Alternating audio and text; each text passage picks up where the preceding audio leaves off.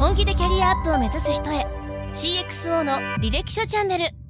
はい、皆さんこんにちは。はい、前編に続いて川影さんにお越しいただいております。よろしくお願いしますよろしくお願いいたします。はい、キャリアのところとは別軸でなんですけれども、もう本当に今までのこう社会人人生の中で、はいまああのいろいろとこう作り上げてきて、で同時にあのいろいろな最強のチームを作り上げてきたと思うんですけれども、強いチームってどうやったら作れるんですか？最初にチームを自分で作ったっていう経験っていうのがですね、まあ、高校に入ってからなんですけど、ん、まあ、実はすごくずっと音楽をやっていて宝塚音楽ギターをやっていてですね、まあ、当時フュージョンという非常にマイナーでもなかったんですけどね今の人はそのジャンルのことは分かんないかもしれないんですけどフュージョンっていうまあ、簡単に言うと歌歌がメインの音楽ではなくて、はい。インストルメンタルですね楽器がメインの、まあ、音楽。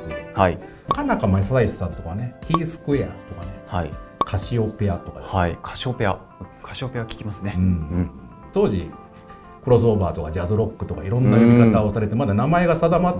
てないような頃の新しい、もうそれもやっぱり新しいからっていう部分と、まあ、自分が目立つから。うん。うん。うん。ギターがメインの曲多いんですよね。バンドを組みたいと思った時にですね、これね会社の採用と同じなんですよ。うんはい。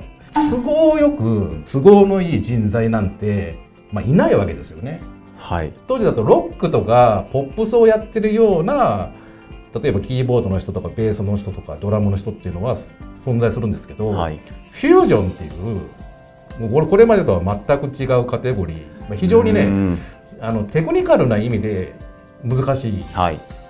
音楽だったわけですね。はい。でこれを都合よく何年もそのベースやってる人とか呼んできても俺できないとか、はい。もう曲聴いた瞬間にこんなの無理だみたいなうんうん発想をする人の方がやっぱ多かったわけですね。はでやっぱ、うんでもやっぱ僕考えたのは人材っていうのは、えっと、採用するっていう風な方向じゃなくて、はい。やっぱこれ作らないといけないああ、育てると。育,、まあ、育育てるってことですよね。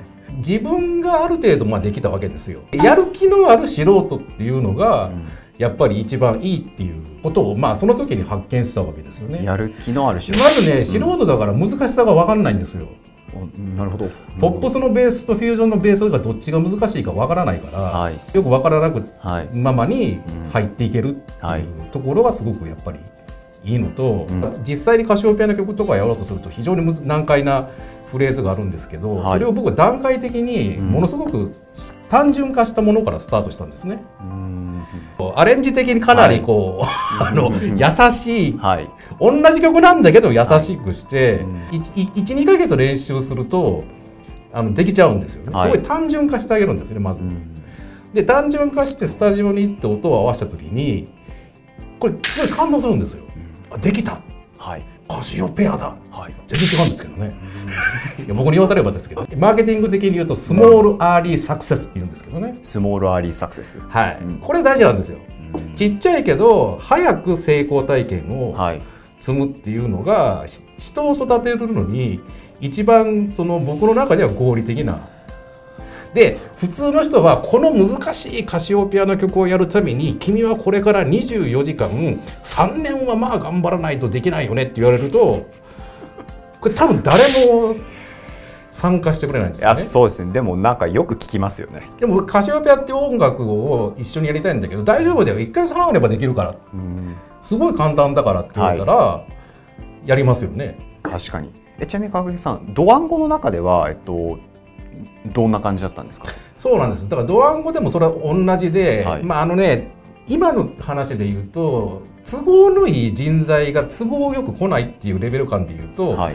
社員も同じなんですうん、ってことですよね。来ないじゃんで二言目にはみんないい人材がいないって言いますよねでも人材っていうのは作ることができるんであれば実はそっちの方が合理的なんですうん。もう一つの考え方っていうのが、人材っていうものを見つけるときに、はい。力があるがゆえに、はい。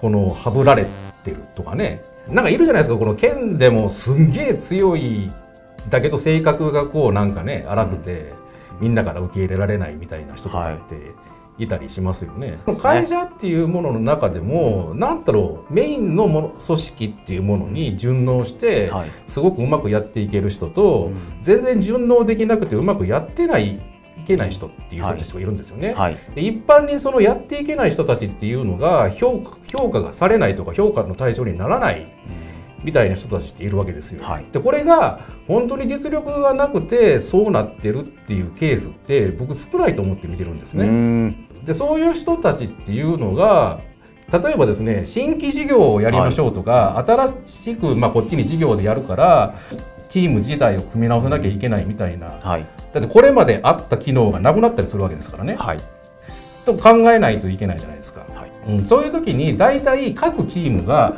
いらない人を出してきますよね。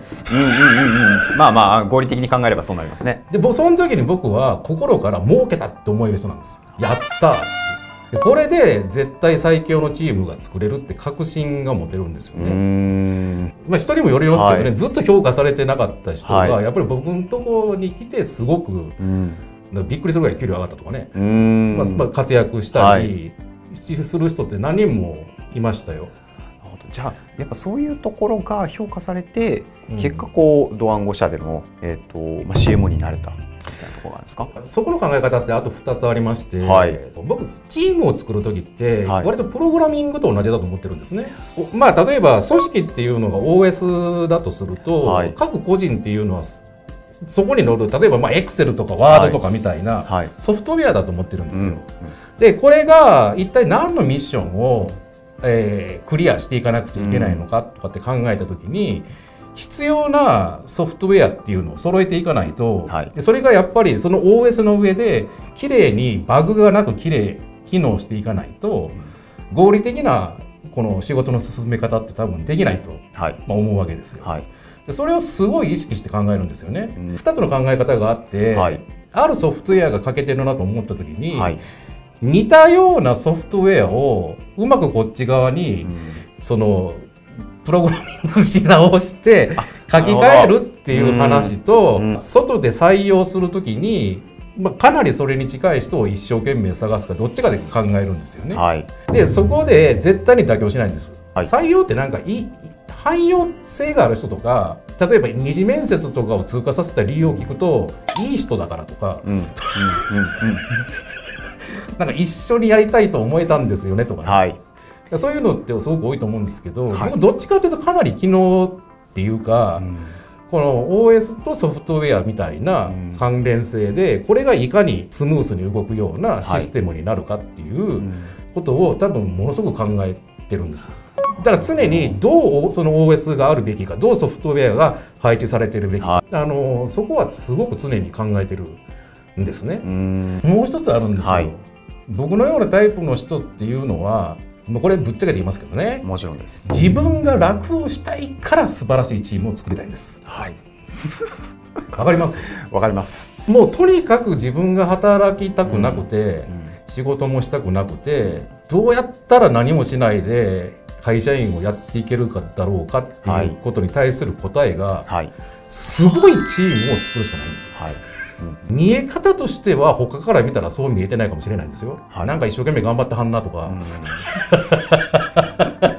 ただ動機はもうちょっと不純なんです。そういうふうに独立したチームを何個も作っていって結果大きな例えば本部とかにはい。なっちゃったっていうのが割とドワンゴでの僕の歴史なんですよね。だから CMO になったって感じな行き着いた先がそこだったそうなんですよ。ね何かをそやろうとか例えばはい。そう CMO とか取締役になりたいと思って全然そのそんなこと考えてなくてちょっと普通のマネジメントとかマネージャーとは動機がはい。違うかなっていう。できるだけ早くできるだけ優秀なチームを自走させるっていうのが基本コンセプトだはいったんですね。なぜなら楽したいから 楽したいからを究極めちゃめちゃ突き詰めて行動に落とし込んだ結果そうなったってことですそうね。よ。まあ、川影さんが考えるキャリアアップを考えるときに意識すべきことうんベスト3教えてください。まず最初に重要なのはすごく、はいこれ予測っていう力をやっぱりつけないとダメだと思いますね。予測力。少なくともこのままいくとどうなるんだろうはい。っっていうことですよね。例えば売上とか見てる人なんかそれ分かりやすいですよね、うん半年後の売上とか1年後の売上とかってなんとなく分かりますし、はい。いい状態になってるのかまずい状態になってるのか、この2つが少なくとも具体的に言えるかどうかっていうのはすごい重要だと思うんですよ。なるほど。大多数の人分からないっていうか考えてみたこともないですよね。う。ん。大体目の前の仕事に救急としていたりするので、はい。これがさらにずっと拡大していくと世界情勢とか、はい。世界の仕組みとか、小さんもまあそういうところまで、ねでもけ結局因果関係ってはい。そういうことなので、うん。今から未来を見るんじゃなくて、先に未来に行って今を見ないとダメなんですよ。うん。未来からの逆算でものを考えるっていうことのなんかこう習慣。はい。でね SF とかいっぱい見るといいですよ。あであることが起こった時はこれは未来のあれにつながってるんだろうなとか、こう仮説を立てて遊んだりはい。してるってことなんですよね。二つ目。どこで乗るかですよね。あまあ、例えば投資とかでもそうですよね。エリオット波動ってね知らないかもしれないですけどね。エリオット波動って1波2波3波っていうね、はい。123大体この1波の半分ぐらい下がって、うん。もう1回1波と同じぐらい下がるっていう、はい。まあ、ここのやっぱりここで乗れるといいですよね。えっと一波来まあて下がる前ぐらいの下がるとこぐらいであ下がすねるとこぐらいうん。下がってるっていうことはちょっとピンチなわけですよ。はい。でそこから次の上がっていく3波っていうところに向かって乗れてるっていう状態の時って最高の状態ですよね。なるほど。それ予測力ないと難しいですね。だから、まあ、さっきの話に連動するんです例えば転職とかもそうだしある業界に行くっていうこともそうだし、はい。何をするにしても例えばまあ趣味でも何でもいいんですけど、はい。エントリータイミングっていうのがすごくあるんですよ。例えばすごいね成熟した有名、まあ、まあこういうこと言っていいのかな分かんないですけどね、はい。有名企業っていうのは今どの段階にあるのかみたいなことをうん。やっぱり意識した方がいいと思いますね、うん。ベンチャーだとしてもまだ一般も出てないはい。ような会社はい。なのかどうかとかね。はい。エントリーをどのタイミングですると、はい波に波に乗れるっていうことは実力以上の力が発揮できるっていうことと同じなんです。うん。だから下駄を履かしてもらえるわけですよね、はい。これはね何にも悪くないです。そしたら三つ目。今自分が、まあ、レースをやってると仮定してください。何周目を走って走ってるのかっていうのを意識してほしいんですね。例えば81周のスまあ耐久レース。はい。ね。81周。はい。鈴鹿80耐耐久みたいなね若い人ってね、まあ、自分もそうだったんですけど、うん。最初の5周目とか10周目からいきなりトップになりたがるんですよね。でもやっぱり最初ってみんなもトップを争ってぐわー固まってますから、はすごいクラッシュしやすいですよね、はい。やっぱりそこら辺からもう戦いを挑んでいくと潰れる可能性の方が割と高いと思うんですね。じゃあどこで戦いを挑むんですか？最後の1周の勝者が優勝者ですつまり81周目で勝ってればいいそうなんです。なるほど。今自分が何周のレースをやってるのか。はい。そもそも何周のレースっていう想定をしてるのかですよね。なるほど。そこで、まあ、か一番になる必要があるのかとかも考えないけない。そうなんです。ここで、ま、いやピットインして点検した方がいいんじゃないですかとかね。ああ自己診断、うん。なんかそういうふうに戦略が変わるはずなんですよ、はい。何周のレースを走ってるのかっていう意識をすることによってね、はい。ありがとうございます、三つ私も勉強になりましたはいそうですはいで僕なんかはもう常にそれを考えていた人で、うんだからこそあんまりこう いいきなり前に出されるの嫌なんですけどとかなんかピットがなんか「いけいけ」とか言ってるけど「いやー」みたいな。長きにわたってありがとうございました、何かしらお役に立てればよかったです。とんでもないですよければまた1年後とかお呼びさせてくださいあそうですね。はい。ありがとうございましたはい。でも今日はありがとうございました。